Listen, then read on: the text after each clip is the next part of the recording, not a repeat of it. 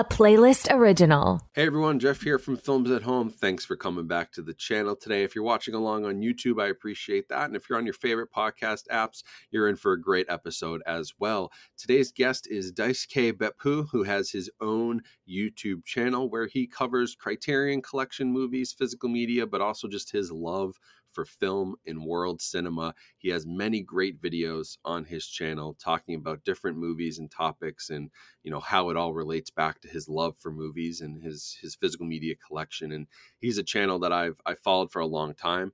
I've admired for a long time. I learn a lot from because of his his vast knowledge of film. And so this was a, a really, really fun conversation with him. We get into um, Criterion Collection and sort of you know their direction and what they're all about. We talk a little bit about boutique labels and the state of physical media but then we do a really cool segment uh, where i basically give him some contemporary movies like uh, jaws or uh, the good the bad and the ugly the big lebowski the godfather and he gives some you know deep cut recommendations of movies that you guys really should check out if you love those movies, if you love their style, if you love the filmmakers, the narratives in those movies. So that was really fun. I learned a lot. I took away a few movies that I had not heard of from that discussion, and it was really, really fun. So he's just a, an amazing wealth of knowledge, and I had a ton of fun talking to him and learning about Criterion Collection. And I think he's the only person I've ever met who has a complete Criterion Collection Laserdisc collection. So just an amazing collector, an amazing film enthusiast, someone who really loves this stuff.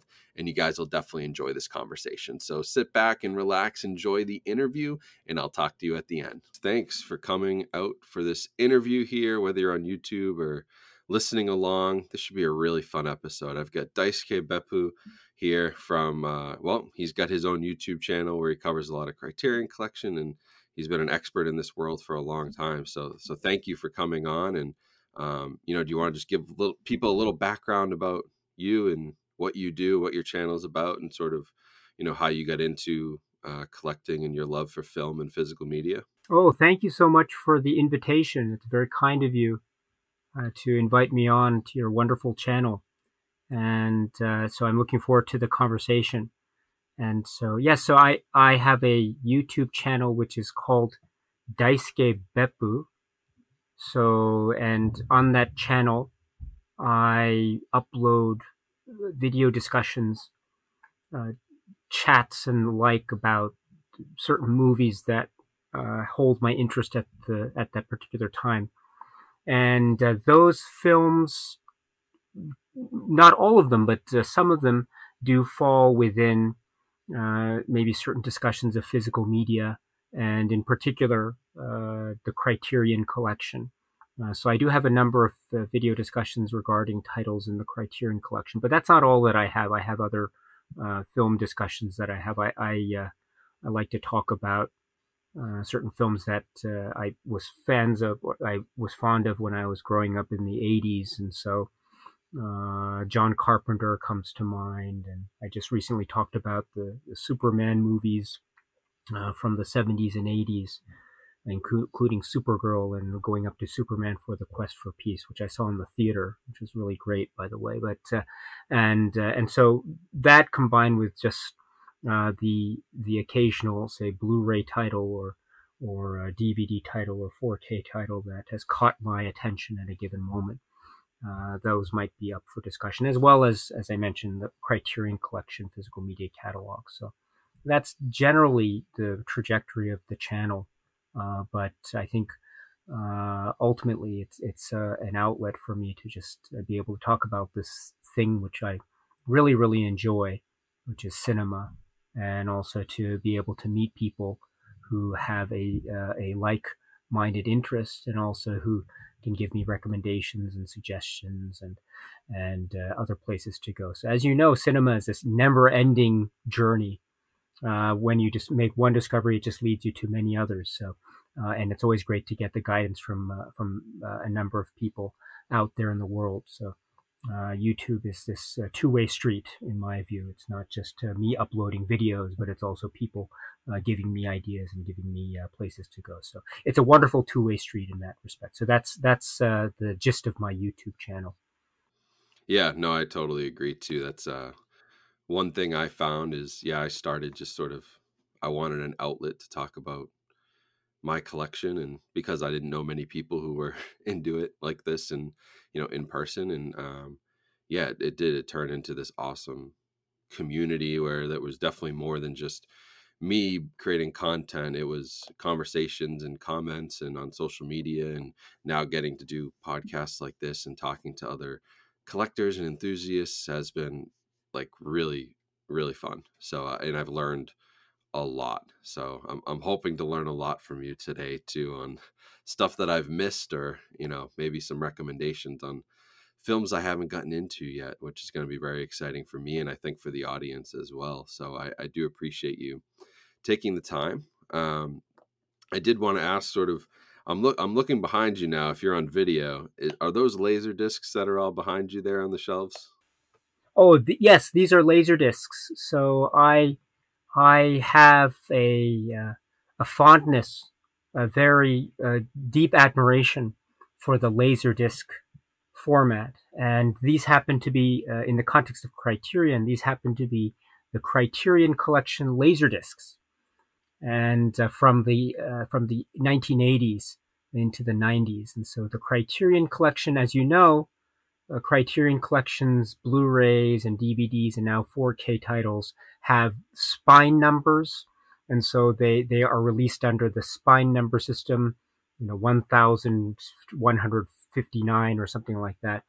Uh, and so they've been going on on the spine number system since the dawn of their DVD catalog. Well, before that, back in the early 80s, uh, when uh, you know Criterion, uh, a la the Voyager company, were trying to uh, do something with this unique and innovative format, which was Laserdisc. They were trying to release their catalog under the name of the Criterion Collection. And lo and behold, they came out with a number of titles, and uh, these various innovations uh, came to being, such as their laser discs would tend then to have what we now know as supplements, uh, video essays uh, or audio essays, which we now come to refer to as commentary tracks. And another little innovation that they came up with in the Laserdisc was the spine number. And so we have a catalog of Criterion Laserdiscs that are also spine numbered.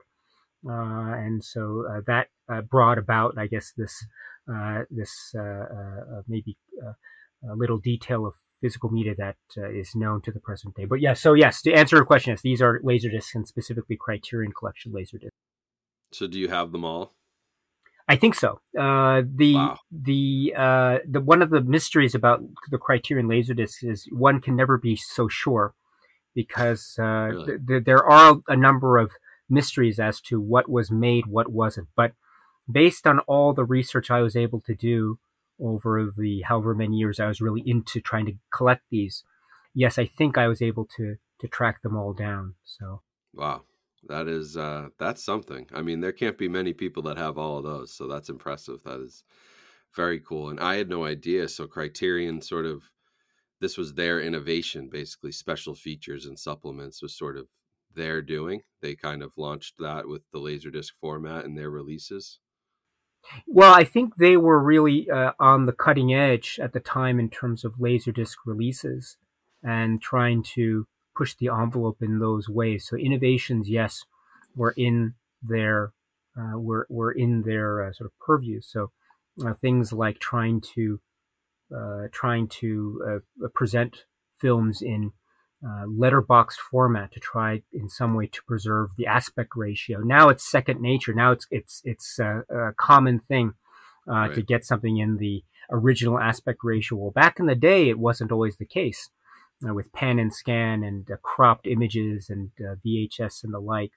But only uh, we had the laser discs that began to introduce that, and in particular, some of the Criterion titles even early on tried to do that and then that became more and more of a, an accepted thing within the general marketplace. So you see a lot of these innovations, uh, they they tend to be around the time that Criterion was trying to make these early uh, releases. So. Uh, you know, commentary tracks is the same thing. So, like uh, one of their early releases of a film called uh, King Kong is very famous for that as well, mm-hmm. in terms of uh, commentary tracks. And and again, it, these things are now uh, very commonplace, and they they're uh, come to be expected in terms of of high quality physical media releases. So uh, there was a lot that was uh, initiated and a lot that was uh, a lot of innovation back in the day. So it's a very rich history. Yeah. Yeah, and I, I did I did want to ask. So I, I know a little bit about their Laserdisc catalog. You mentioned King Kong. Um, I believe they had a Halloween Laserdisc as well. Yeah, Th- they did. They seem to do a lot of.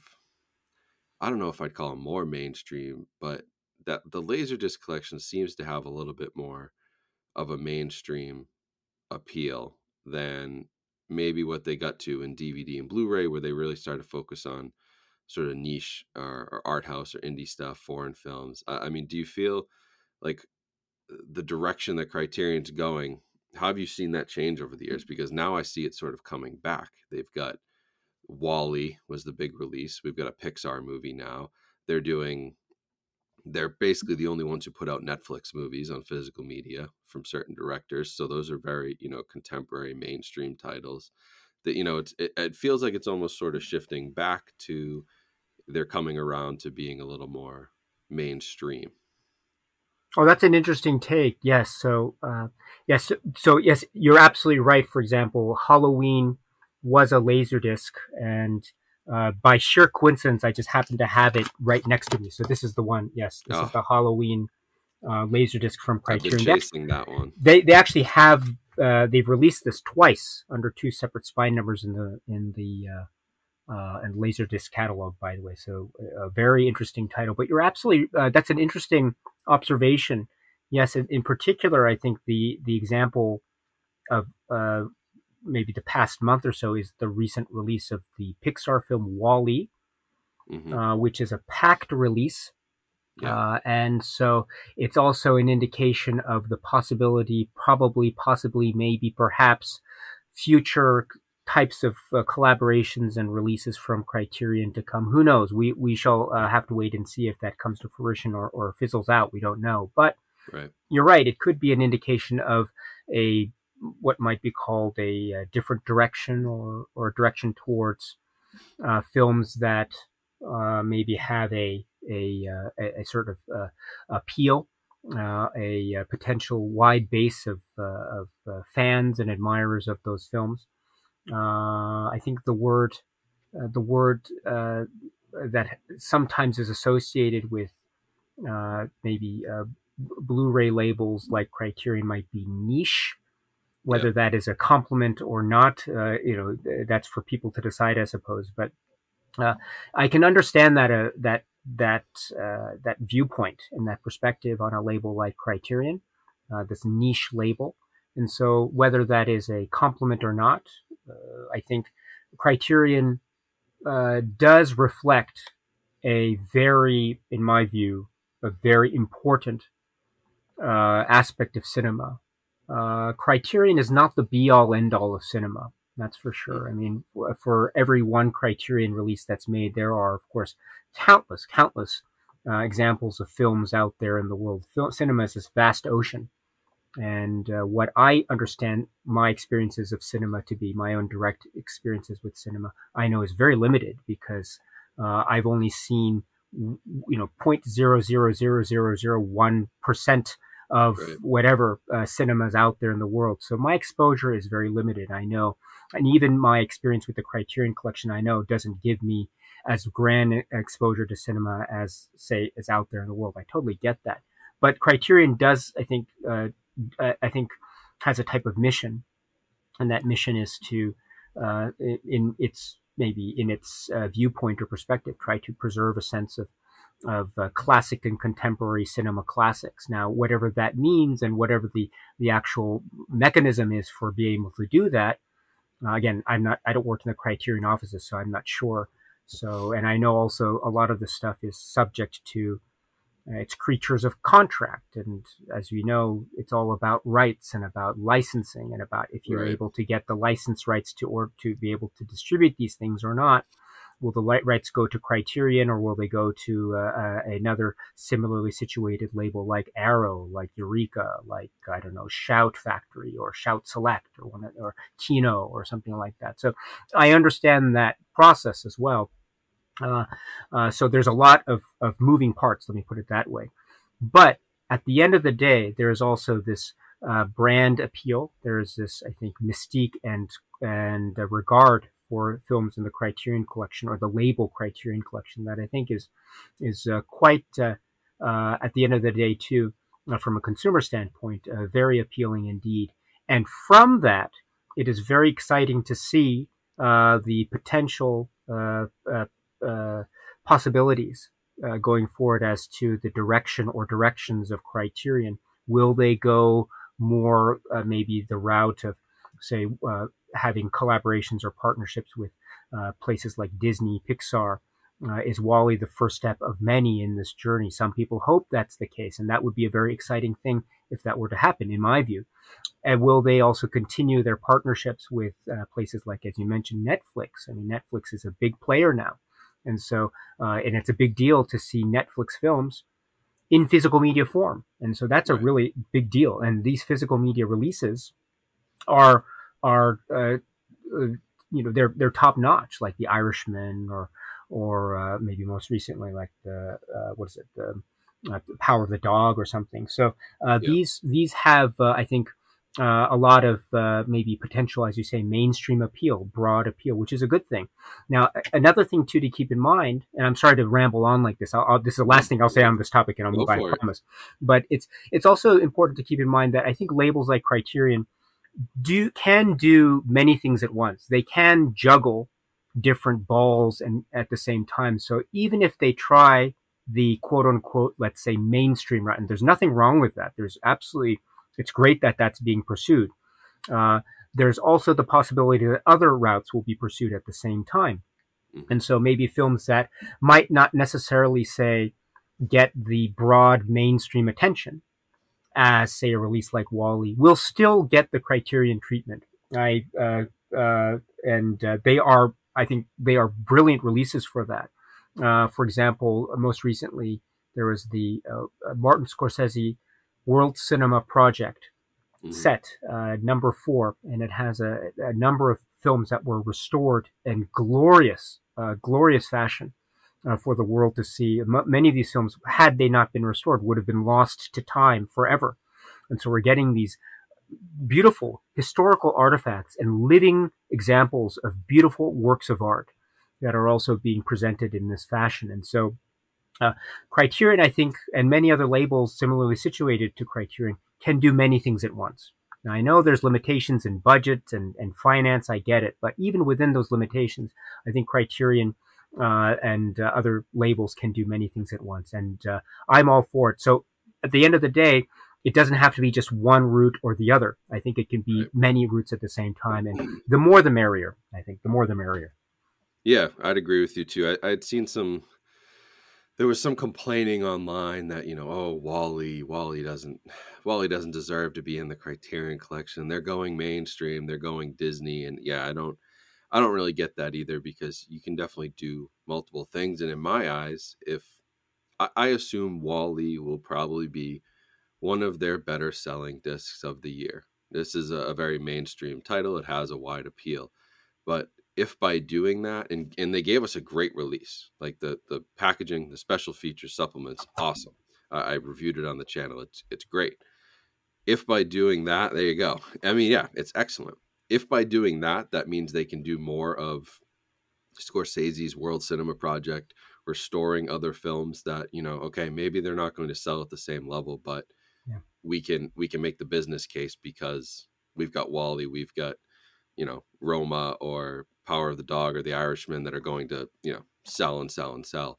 Mm. I'm all for it because I think it it you know it, it's important work that they're doing, and I know it's not always probably financially the best decision to make, so they have to you know supplement that with with a mainstream release that's going to sell quite a bit and hopefully that allows them to do more. So i'm i'm all for it too and i love the fact that they will kind of cross over into different genres and, and they're not afraid to really release anything. A lot of movies probably other labels might not touch. You know they will they will get out there but uh, you know there is a lot of great boutique stuff i see behind you you've got the Shawscope sets from Arrow Video there, um, which were excellent. And Arrow's been doing a great job, and Kino's been doing a great job. So there is there is plenty out there. It's, I think it's a really exciting time right now to be in a, a physical media collector because it, it, it feels like a lot of other people and other labels have risen to the challenge that Criterion put out as maybe that elite number one physical media label. So sure.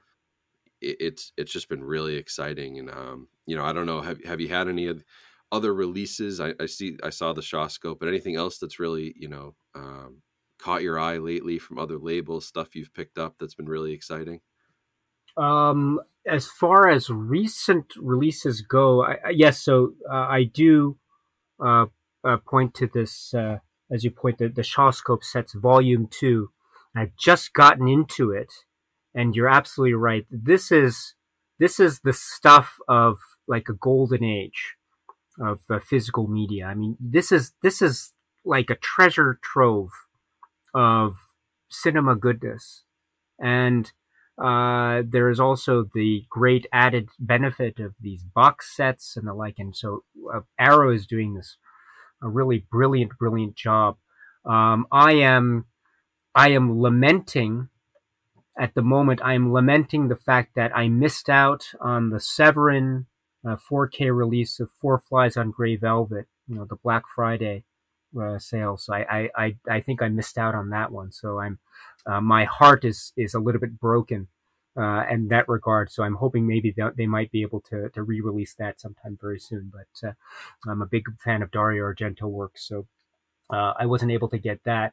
Um, let's see. I suppose as far as other new releases, I, I don't think they're they're not new releases uh, for 2022.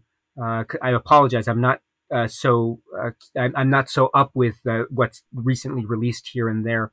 I do watch, I do read the the news, the the Blu-ray news, but uh, uh, it's hard for me to keep up. But in, in terms of recent releases and other labels, uh, I was a big fan, and I still am as a kid growing up, and now of the uh, Sho Kosugi, uh, Enter the Ninja, Revenge of the Ninja, and Ninja Three: The Domination. So at long last, I was able to get uh, Enter the Ninja and Revenge of the Ninja from the Kino Lorber Blu-ray and then um, uh, Ninja Three: The Domination from it was the was it the Shout. So so uh, uh, I was able to revisit those uh, aspects of childhood memory, uh, going down memory lane, as it were. So those are examples of uh, places like Kino and and and Shout and Scream.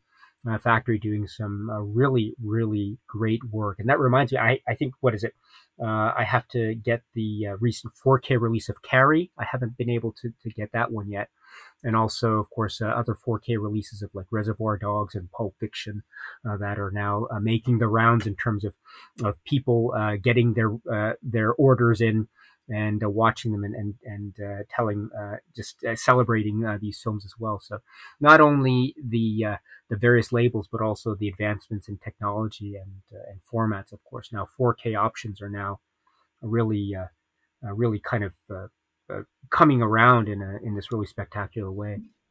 Yeah, I think the last the last couple years, especially for 4K, it had sort of a slow climb because it has been around since 2016, and I, I don't think maybe many people realize how long this format's actually been available because it's really just started to pick up steam. And I mean, Criterion only started doing it what this year, yep. 2022. So you know they were sort of a late adopter, but even the other labels, you know, Kino started a few years back. Nobody was really on it in 2016, 2017. So it's, yeah, the last couple years have been awesome for for 4K and for physical media in general. I, you know, I, I always like to tell people 4K is not the end all be all. There are literally tens of thousands, hundreds of thousands of great releases on Blu-ray that will probably never get a 4K release. So don't you know don't sleep on Blu-ray, um, even DVD for that matter. Um, but how have you upgraded? You it sounds like you've upgraded to 4K. Have you started to upgrade uh, a lot of your movies, or um, you know, how's that experience been upgrading from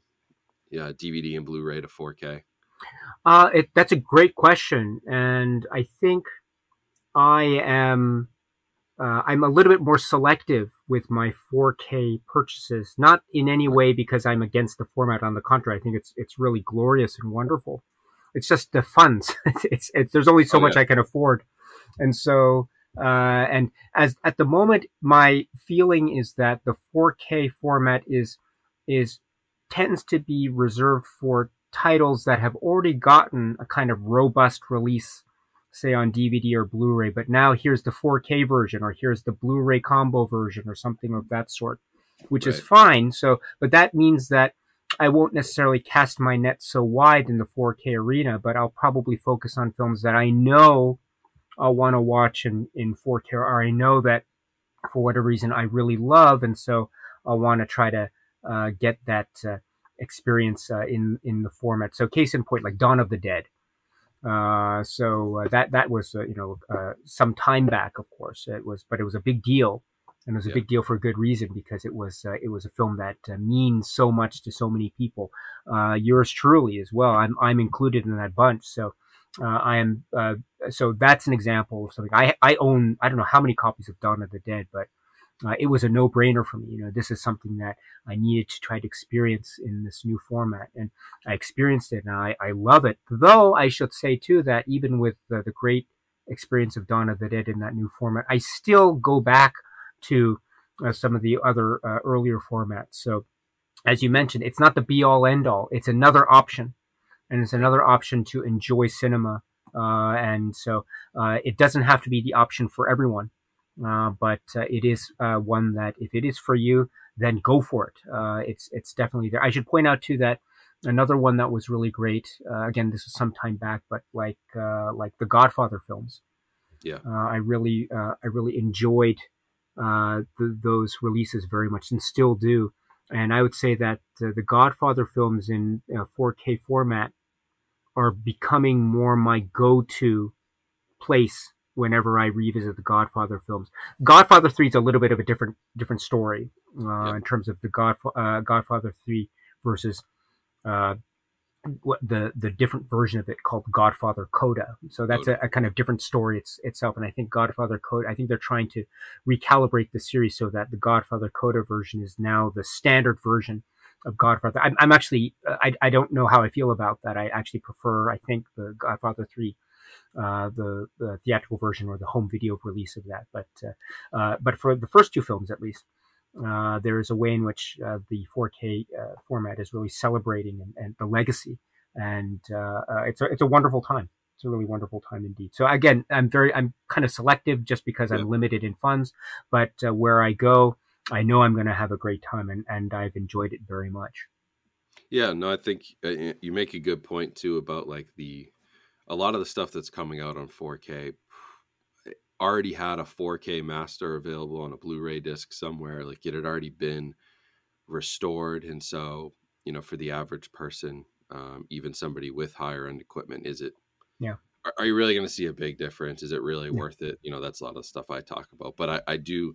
The ones that I really appreciate are like The Godfather, where that was a complete Yeah. restoration, and there's a, I I did a podcast interview with the guy who did that restoration and worked on it with um, Francis Ford Coppola and his and his team. So it, that was super interesting to hear. Like those are the ones that I personally I jump for is like you know Dawn of the Dead, which had a Blu-ray release that was out of print and hadn't been available, and now we get this beautiful 4K, and it's like, well, that's that's a no-brainer. Something that was restored, something that wasn't available previously. Those are the ones I sort of lean towards too. If I'm going to buy, is you know, give me that, give me that brand new experience that I haven't had before. Totally agree. Totally agree. Can I ask yeah. you a question on that? How do you Yeah. feel? Do you do you know about, for instance, the Criterion release of Night of the Living Dead?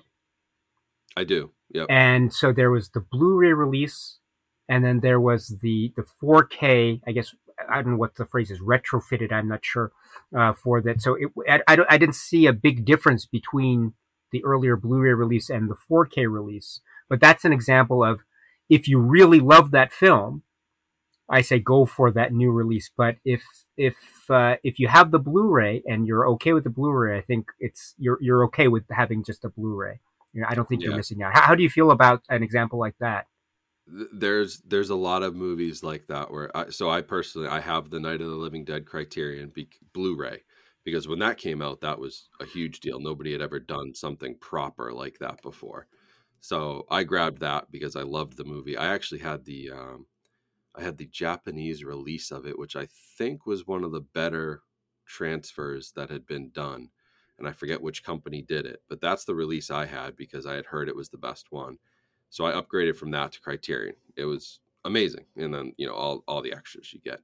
But you're right, I didn't buy the 4K and I, I really don't plan to. I love mm-hmm. that movie, but I just can't, you know, $30 to for a movie mm-hmm. like that, it's not it was done so well on Blu-ray and I haven't seen it in person, but you know, I looked at some comparisons and read some reviews and it's sort of like, yeah, you know, it's kind of the same picture essentially. You know, is there mm-hmm. really much more you could take out of that source? So there's a lot of movies like that. Night of Living Dead is just one example, but there's a lot of stuff and and I love that they're doing it. Scream Factory, Shout Factory putting out like the Slumber Party Massacre on 4K I have the Blu-ray. I don't necessarily think that's a movie that I need to have on 4K or need to see in 4K. Now, when they do the Halloween movies, because John Carpenter is my favorite and I love Halloween just as a franchise, I buy them all.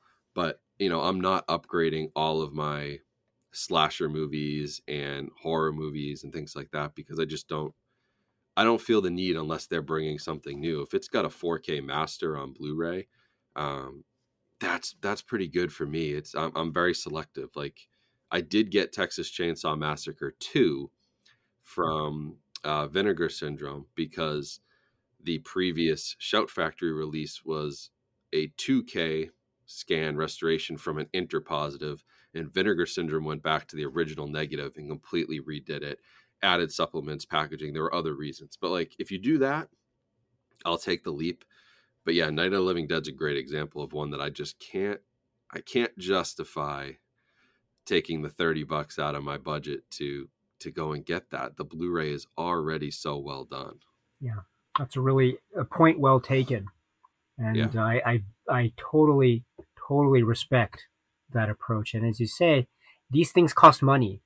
Yeah. And they aren't the cheapest things in the world. You're absolutely right. So um, so uh, yeah, I I totally respect that very much. But at the same time, when you're talking about a film or a filmmaker that you know that you love and adore, then it becomes it's a kind of no brainer. You're absolutely right. Yeah. And you mentioned John Carpenter. I'm with you. I'm with you in terms of John Carpenter. Can, can I ask, by the way, before we move on, uh, what what's your favorite, uh, or what are some of your favorite John Carpenter films? Well, I mean, ha- Halloween's the obvious one that got me into him. Um, I love the thing. Those are sort of like I would say generic answers. Everyone says those. Um, I really like In the Mouth of Madness because mm. um, I'm I'm up in New England, um, in New Hampshire, and that that movie sort of it, it has that. I, I'm a sucker for like a New England horror movie, folklore, that sort of thing. So, In the Mouth of Madness, that one's uh, pretty near and dear to me. But um, I also love Big Trouble in Little China, and I just think that's just brilliant. I just, it's just so much fun. Oh, well done! Big Trouble in Little China is one of my favorite films ever. Oh, it's so good. Oh, yes, I, I love that film. So you're oh, well done, well done, well done. And so yes, New England. I used to live in Connecticut uh, okay. some years ago. So uh, uh, yes, yeah, so films also like. How how do you feel about The Fog? Uh, I like the fog too. The fog's really fun. Yeah, that definitely has that same feel to it. Yeah, me too. I, I like that. But Halloween's a great one too. Yeah, I'm, I'm so sorry. I, I didn't mean to go off on a tangent, but you mentioned John no, Carpenter, no, so my, my heart leapt. So I apologize. I do. No, I, I love. I've I've had. I got all of his movies. I have everything in the collection. I've got some stuff signed by him. I my my poster of the thing um, it's actually the Scream Factory poster that came with that original release before they did a 4K. He signed that, and he signed my Halloween 35th anniversary Blu-ray and stuff. So that those are treasured pieces in the collection. Wow! Wow! Yeah. M- my mind is exploding. That is so awesome.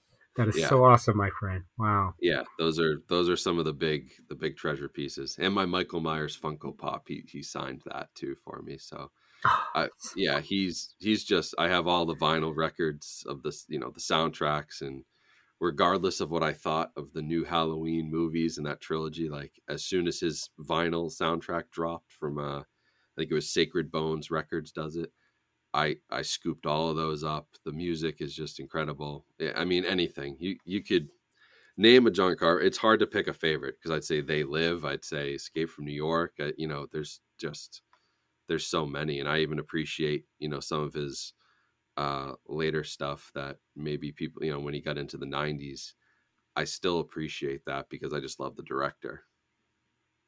Oh, well done. Well done. So, like, uh, I suppose, I don't like uh, what, like Escape from LA, or you mentioned In the Mouth of Madness, or uh, yeah. like Village of the Damned, and Village of the Damned. Yep. Um, vampires. Yeah, oh, I, mean, love vampires. That's such yeah. a cool film. Yeah. Everyone everyone tends to think of it's it's that sort of run where you had Halloween and They Live and The Thing and you know Escape from New York and but there's a lot of good stuff beyond that that maybe yeah maybe critics didn't love it maybe it wasn't the most financially successful but if you like his stuff you'll yeah. still enjoy those movies so yeah I, I've gone through his whole catalog many times.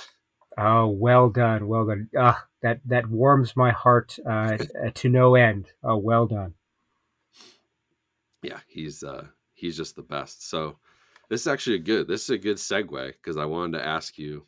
We I had run this by you on email before this, before we talked, but I did giving recommendations to people outside of the norm, um, but based on something they like. Like you know, you like John Carpenter and Halloween. Well, try in the mouth of madness you know something like that.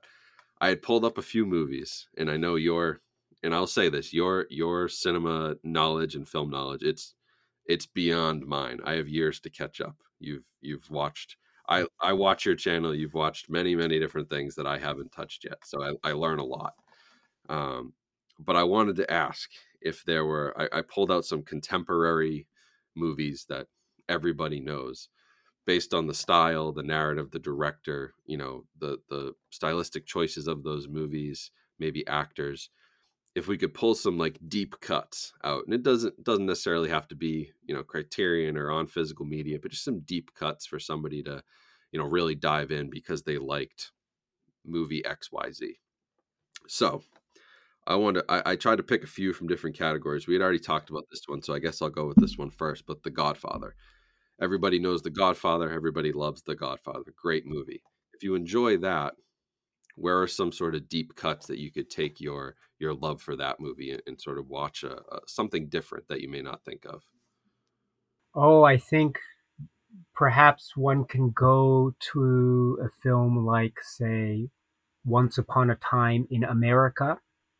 This mm-hmm. is a film from the early 80s uh, from a filmmaker named Sergio Leone and uh, who's uh, one of his films, I think, uh, very famous, uh, very highly regarded, called The Good, the Bad, and the Ugly, uh, mm-hmm. from uh, some years back. But then in the 80s, he embarked upon this real crime saga epic with Robert De Niro and James Woods. So, once Upon a Time in America. It's a long film. It's it's very challenging in places uh, and it goes in, in some really almost experimental uh, venues that uh, tend to twist the the ways in which this genre can operate in really brilliant ways, while also being a, a almost true to form uh, crime saga that spans uh, decades. It's it's such a remarkable work of art. So if you if you are really into The Godfather, I can definitely recommend a film like Once Upon a Time in America. I like that one. I have not had I haven't watched that yet because of the commitment, the time commitment. That's purely the only thing that's keeping me from it. As I just have to find the three plus hours to to sit down and do it, um, which is tough when you have a, a one year old running around. but um, but yeah, that is I think that's a great recommendation, and that that's sort of that's a good segue because I did want to ask the about the good, the bad, and the ugly, which is a movie I think a lot of people know and you know is maybe the most famous you know western spaghetti western you know that is probably the one that everybody knows. So if you're enjoying that or even you know the man with no name trilogy um, there's a lot of other movies from that time period in that same genre that i don't think people necessarily know or appreciate so I, would love some recommendations there too.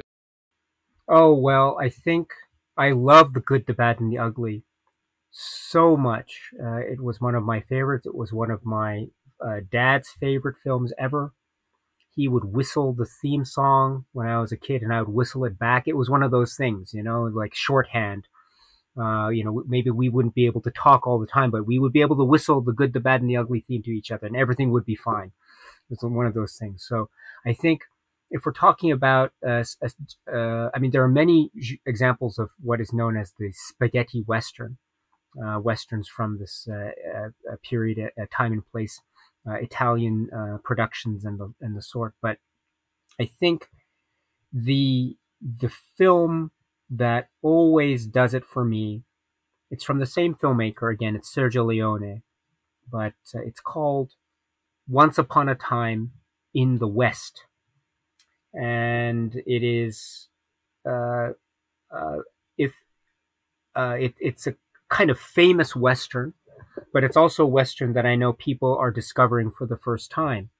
And all I can say is if you have not seen Once Upon a Time in the West, be sure to not read anything about it before you see it. Now, here's the thing if you like good, the bad, and the ugly, I know, I know you will love Once Upon a Time in the West. I can almost guarantee it.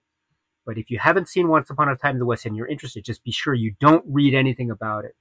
Because not knowing anything makes it even better, believe me. I can remember back in the day when I saw it as a kid on TV. I didn't know anything about it. I knew the good, the bad, and the ugly. Because as I said, my dad loved that film so much, but we didn't, but not Once Upon a Time in the West. I just saw it. It was on, I was living in the States at the time, and I was a, a kid growing up in the States at the time, and they, it was broadcast whatever it was on American Movie Classics. I forget the channel exactly, but it was one of those cable networks that showed movies. And one of the films was Once Upon a Time in the West, and it was I didn't know anything about it, and I was stunned. And there are some moments that, like, not knowing, just it just it's amazing, absolutely amazing. So that's that's the recommendation. Huh. Yeah. I have actually, I don't know if I've heard of that. I definitely know Once Upon a Time in America, but I didn't know there was a Once Upon a Time in the West too. So I'm going to take your advice and I'm not going to Google it right after we get off this episode and I'm just going to go watch it. if you like The Good, the Bad, and the Ugly, you will love Once Upon a Time in the West. I, I can guarantee it. Yeah, it's awesome. amazing. Yeah. Well, there we go. I've got a recommendation. I'll have to go find that one, pick up. Uh, does it have a disc? Yes, uh, uh, Blu-ray. I don't think it has any 4K release yeah. uh, yet. I'm not sure, but it does have a really good Blu-ray release. It's been around for some time. I don't think it's uh, in any risk of going out of print anytime soon. But uh, just just in case, check check out the uh, the usual places online to be absolutely sure. But I think you can get it standard edition, and it's it's great. It's great. All right, I've I've got one to my list. See, this is why I wanted to do this. This is for this is for me as much as it is for everybody listening because I I'm always looking for there, there's nothing better than finding something new that you love that you you're watching for the first that that first watch experience and you're like oh my god i've discovered a new filmmaker a new genre a new you know whatever that i think i'm enthralled with. So this is this is great. Um here's one for you and i i wanted to i wanted to put this on the list because i wanted to I, I want to spread the genres but I put I put the Big Lebowski. Try to get a comedy sense, but you know, a smart a smart comedy with really good performance. You know, it's not it's not Happy Gilmore, and I love Adam Sandler and I love Happy Gilmore, and there's plenty of comedies like that. But this is a really smart and well done movie, um, which is as funny as any movie that I've seen. You know, are there are other comedies that come to mind like that. With you know, could be foreign art house, anything. Oh yes, uh, the Big Lebowski. So uh, I, I saw that in the theater when it was released as well. So that was uh, oh, that was a kind of big deal. yeah, yeah. The theater was kind of not so packed as, as I recall. Yeah. But uh, it, it was a it was a big deal. It was a kind of big deal for those those whatever however long it was in the theaters for. I forget exactly when, but uh, uh, so I suppose one can go in many directions. But maybe I would probably go if I had to choose one film if you like The Big Lebowski, take a look at this in film. So a lot of things about The Big Lebowski are so ever present in that film and the Coen brothers, as you know, it's it's a delightful romp as well as a really clever, witty dialogue film. It's also a mystery film. It's also in many ways a type of noir film. And so Yeah. in that vein, I could go with something like, say, The Big Sleep. Okay. Uh, right. Uh, so uh, Howard Hawks and The Big Sleep. If you're looking for a film that has the the depth and confusion and enigma of mystery that you have in a film like The Big Lebowski, go for a film like The Big Sleep. I could also mention a film like, let's say, The Maltese Falcon. Uh, as well, but those films are also ones that you can tell uh, the DNA is uh, very much part of the Big Lebowski film dynamic, very much so uh, and so and and it, it's an another kind of film homage or tradition that's being I think worked on uh, to great uh, success and delight in the hands of the Coen brothers. So, but I think that's a place I, I could go. Nice. That that is I would not have expected those answers, but I totally see that. I see where that, you know, definitely would have inspired them and they, they pulled from those movies and I think those are great. See, this is exactly what I wanted. Let's go outside the box, do some recommendations like that because that is that's really cool. You know, I, I wouldn't have connected those two, but it makes total sense the way you presented it. So um I love that. How about this one? You're I'm a carpenter guy, you're a carpenter guy, so Halloween, or you know, by that means, you know, any of John Carpenter's, you know, that style. Who's another filmmaker or uh, another movie that you, you may want to explore if you really love the the Carpenter anthology and and you know Halloween and some of his maybe earlier, more contemporary classic stuff. I was gonna say a film like Black Christmas, but I think maybe you know Black Christmas is uh, uh, in many regards uh, maybe I think it in it, it's it's very very famous. So maybe people will already know Black Christmas. So uh, I was also thinking, and, and now we're talking. It's you know tis the season. So I was thinking of a film like say I don't know like Silent Night, Deadly Night. Uh, which is a film that I, I saw on on video VHS. I think I was I don't know, I was way too young to see that. I think I, I was able to rent that. I, I don't know how old I was, like six or seven. I was that I was that young. I was pretty pretty uh pretty intense viewing, that's for sure. But uh, I, I haven't forgotten that. I haven't forgotten that at all. But Oh, it's uh, with you. yeah, it does. It it does. And so I look back on those some of those scenes and like uh, you know, antlers. But anyway, I'm sorry, but uh, so I could have mentioned that. But I probably go with there's a uh, a film which is called um, Alice Sweet Alice. hmm Uh, this is a really uh, neat, creepy kind of shocker, kind of slasher film, but slasher slash giallo slash I don't know tri-state area uh, uh, American independent uh, horror slasher mystery film. And Yeah. so, in that vein, I think it, it fits very nicely as a type of double bill to Halloween. So, I would say Alice, Sweet Alice. That's yeah. That that movie is, I think, severely underrated. Oh, Um, yeah. It's so and- good. It is it so good. great- if you're collecting, it has a, a really great Arrow video Yeah. release on Blu-ray. Yeah. So I, I have that one in my collection. That is a great movie that doesn't get talked about enough in that same vein as as Halloween or any of those, you know, even Black Christmas or any of those that that time period, those slasher mystery horror movies. It it just doesn't it doesn't get the attention, but it's great. It is so good. So that's that's a great recommendation. Um, Thank you. definitely. Well done. highly highly recommend it if the arrow video set the the box uh, is just incredible You Really, you you are you are you have this great taste. You you say you don't you know so much about you know more than I do.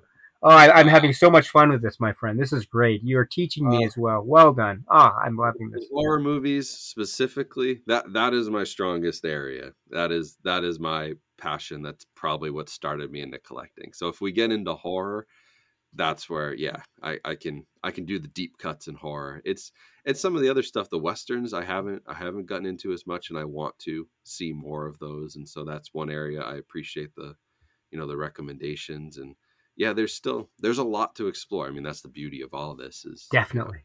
there's literally millions of hours of cinema out there. Like Definitely. no, like you said, I mean, you you can watch as many movies as you know. You'd be in the one percent of movie watchers, and you'll have seen less than one percent of the movies that have ever been made. Yeah. It's yeah, there there's just so much so beautiful about it. Um, Definitely. but the last one I want to ask you, and this Sure. is this is near and dear to me, because this is my favorite movie of all time. Uh, Jaws. I love Jaws. I love everything about it. Sort of like Silent Night, Deadly Night. I saw it way too young. Um, I think I was five or six years old, and I've told this story before, but I was where Jaws was shot was Martha's Vineyard, which is off of Massachusetts in Cape Cod. Um, my grandparents had a house on Cape Cod growing up. We went there for the summers, and they had Jaws on VHS. So my story is that I literally watched Jaws at five or six years old on VHS, and then I went to the beach where Jaws was essentially shot, you know, across the water. We weren't on the island, but I was in the waters where Jaws was shot, and I guess I was just too young and naive to even be scared by it. Um, the crazy thing is now you go to the Cape, and there are sharks everywhere. There weren't at that time. That was still a, a that was mythology. There were not great whites. Now they're everywhere in that same area. Um, so I love the movie. I've been to Martha's Vineyard. I've done the Jaws tour. I did a video on my channel of like filming locations and, and went to all the spots. So very popular movie. I love it. What's something outside the box that I should I should go explore or, or others should explore that's in that same that same vein?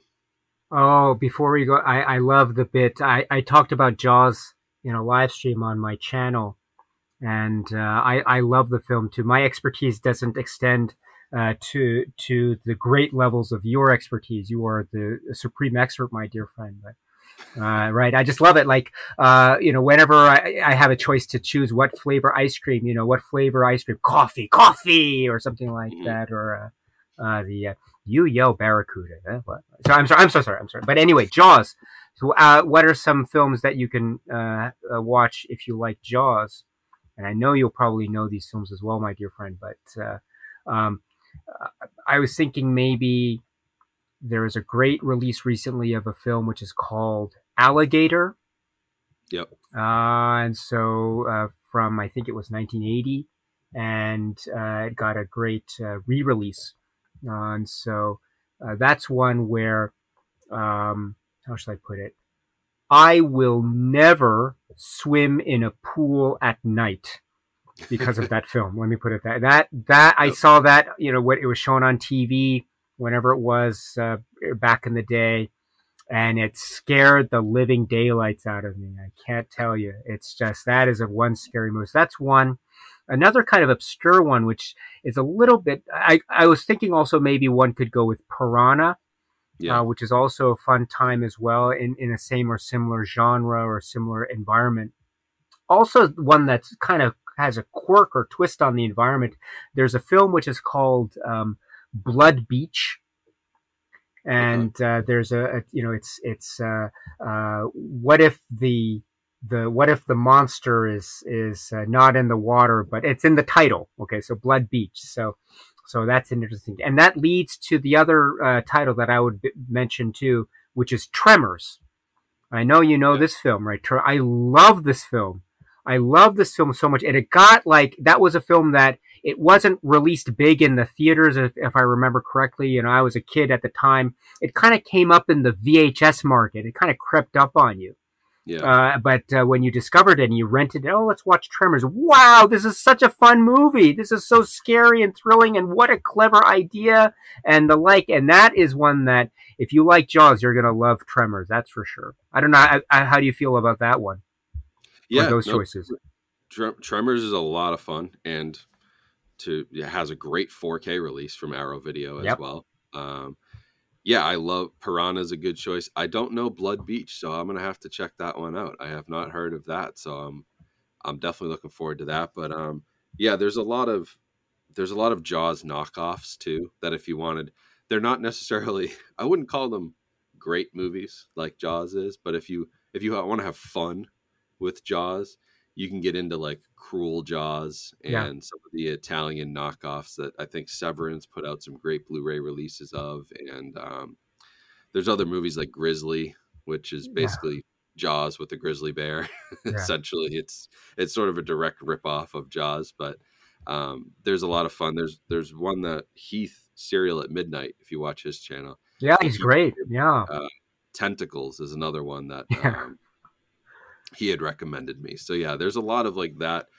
Jaws was just so successful that it spawned so many like almost spin-offs and some like parody, some really trying to be Jaws and just maybe turn into a parody without intending to. Um, but there's a lot of great movies out there. But yeah, I think Tremors is a really good one. I mean, that's one that definitely had that like cult following from physical media. That oh. one of those like The Big Lebowski too, like these movies that picked up steam when they hit video rental stores and all of a sudden people discovered them. So that's a great those are very solid suggestions and now I've got to get I've got to get Blood Beach. Do you know if that one has a disc? Because I'm going to go searching for it. I think it has a DVD. I'm okay. not sure about a Blu-ray, but I think it has a DVD. So that's even more fun. I, I love a movie that hasn't even come to Blu-ray yet. That's even more obscure. I'm ready to dive in. So that's fun. Awesome. Well, I appreciate that. That was I definitely I just got like three or four movies added to my watch list. Um, so that was hopefully interesting for everybody listening too. I know those were those were great recommendations and definitely Alice, Sweet Alice, and Once Upon a Time in America, Once Upon a Time in the West. Uh, lots of lots of good stuff to check out, and you know the the Maltese Falcon and the Big Sleep. So make a list, people. Get out there and start watching movies. There's a lot of good stuff that you're missing. Um, but before we uh, before we take out, we've been going about an hour, but I want to ask you one more question before we before we end things here. And I did want to ask, you're in you're in Japan now, right? You're in Tokyo, is that right? That's correct. So how how is access? You seem to have all the latest Criterion. You have all the Arrow video releases. I even see the Evil Dead box set over there, the 4K set.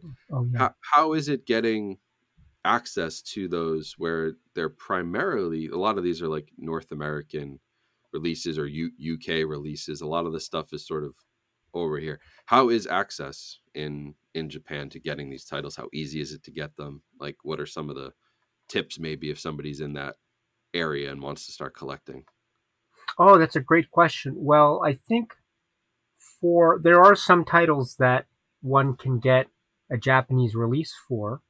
Yep. Um, and so the uh, so you you can get say the Japanese 4K Blu-ray release of say some of the Stanley Kubrick titles or Sure. Uh, I have my eye on the recent 4K releases. I haven't gotten them yet, but the recent 4K releases of the Star Trek films they're the mm-hmm. Japanese releases that have, I think, the 4K disc and the Blu-ray disc included. I think for the motion picture release. But uh, so the, those there are those options there. Uh, but as far as like Criterion titles, those aren't officially being sold in the Japanese marketplace. So right. uh, your option is uh, nine times out of ten ordering them online, say through sites that uh, ship to Japan and uh, just uh, trying to uh, shoulder the shipping cost. Usually, places I I've been pretty fortunate. The the, the shipping cost uh, tends not to be so uh, unreasonable.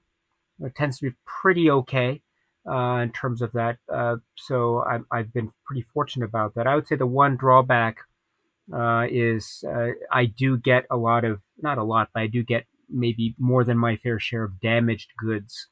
Mm. And so, for instance, like maybe I've already gotten used to it because it, it's almost commonplace now. But like uh, dented corners or maybe creases in, in spines or whatever for digipacks or something like that. That that if that happens, I'm like, okay, as long as the disc's okay, I'm I'm I'm set to go. If the disc's right. cracked or something, that's a different matter entirely. But uh, that that happens uh, more frequently uh, because of these international shipments. So it, it, you either kind of have to deal with that and just say, okay, it's it, I'm still okay with this.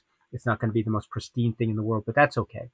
Uh, or uh, try to uh, find other means of a more quote unquote reliable shippers at your disposal. So that's one thing. There are some maybe not thrift stores per se, but there are some stores in Tokyo that sell uh, these uh, used discs or ex or they import titles and they sell them on kind of the used market uh, way. I wanted to ask about yeah. that how the how the store the video store is doing uh, oh yeah, there are there are some titles, but uh, it's not so commonplace as it once was, say a couple years ago. So, uh, but there are some special specialty stores in Tokyo that I go to, uh, for, say, Criterion titles in the flesh or Arrow titles uh, because region A, what is it? It's the same region in yep. the U.S. as it is in Japan. The Blu-ray. Yeah, I was going to say that's yeah. that's the beauty of it all. Is yeah, we share the region coding. Exactly. So that means uh, those U.S. titles uh, can sometimes you can see them in the flesh. Uh, yep. So that's always nice. You don't get everything, but you get a good selection. There's one store in particular in, in Shinjuku in Tokyo that I, I go uh, oftentimes, but the, the problem is, is it's quite expensive. Uh, yeah. It's I find it cheaper to order them online. You know, order them say through Amazon.com or something. That's much cheaper for me than buying them at the store. But it's nice to see them in the flesh, uh, and and uh, and to see them, you know, in this display. Um, uh, and uh, stores like that are still thriving. I hope it's it's uh, one of the things I hope will continue in terms of the the physical media market. But I guess only time will tell. I hope so. I I mean we I have local stores by me. There's a chain of five or six stores in uh, New Hampshire, in Maine, that are. I mean, it's video games, music, movies, books. It's I mean, it's entirely physical media, and they seem like they're thriving and they're expanding and growing. I mean, they have their niche, which is basically this region. Um, but there are others across the U.S., and I know there's you know they're they're sort of I, I think as the Best Buys and the Targets and the WalMarts and the places that everybody's come to just buy from, yeah, um, even even Amazon, um, as they sort of get away from this stuff, there is an opportunity for the smaller shops to to steal that market share and, and still do okay. So mm-hmm. we we we've seen that a little bit here. I, I, do hope they survive because it is nice to be able to walk in and browse a shelf, and you know you can't you can't replicate that experience online. I obviously buy plenty of stuff online, and that is the way it goes these days. But I do love mm. finding a good thrift store or small mom and pop shop that you know still has a little video section that is always very fun. So I do hope they last too. Well um, said. But well said, my friend. I agree. Yeah, yeah. Well, I really appreciate this. This was this was a lot of fun. I learned a lot. I think we had a really good conversation. So um, I just appreciate you coming on. And I want to tell everybody make sure you go check out uh, Daisuke's channel. Go, I'll, I'll link it. It'll be in the video description. If you're listening on the podcast, it'll be in the the episode description. But go check it out because he does have some great. There's all kinds of videos on film and and not just Criterion Collection, like you said, but just diving into film and and the world of cinema that um, you know, I think you get much deeper into it than than I do in a lot of my videos. It's why it's why I appreciate your channel very much. Uh, thank you so much for those kind words. And just let me say, uh, uh, while I have the chance and the opportunity here, is uh, you know, I I am a big fan of your channel, and uh, so I I get. Uh, you know news about latest releases and stuff from your channel and the success and the popularity of your channel and your recent milestones of number of subscribers is a big deal, absolutely big deal. So I want to say that keep on doing what you're doing. You are a kind of premier representative in many respects of of uh, cinema loving, physical media loving, film enthusiast to the max.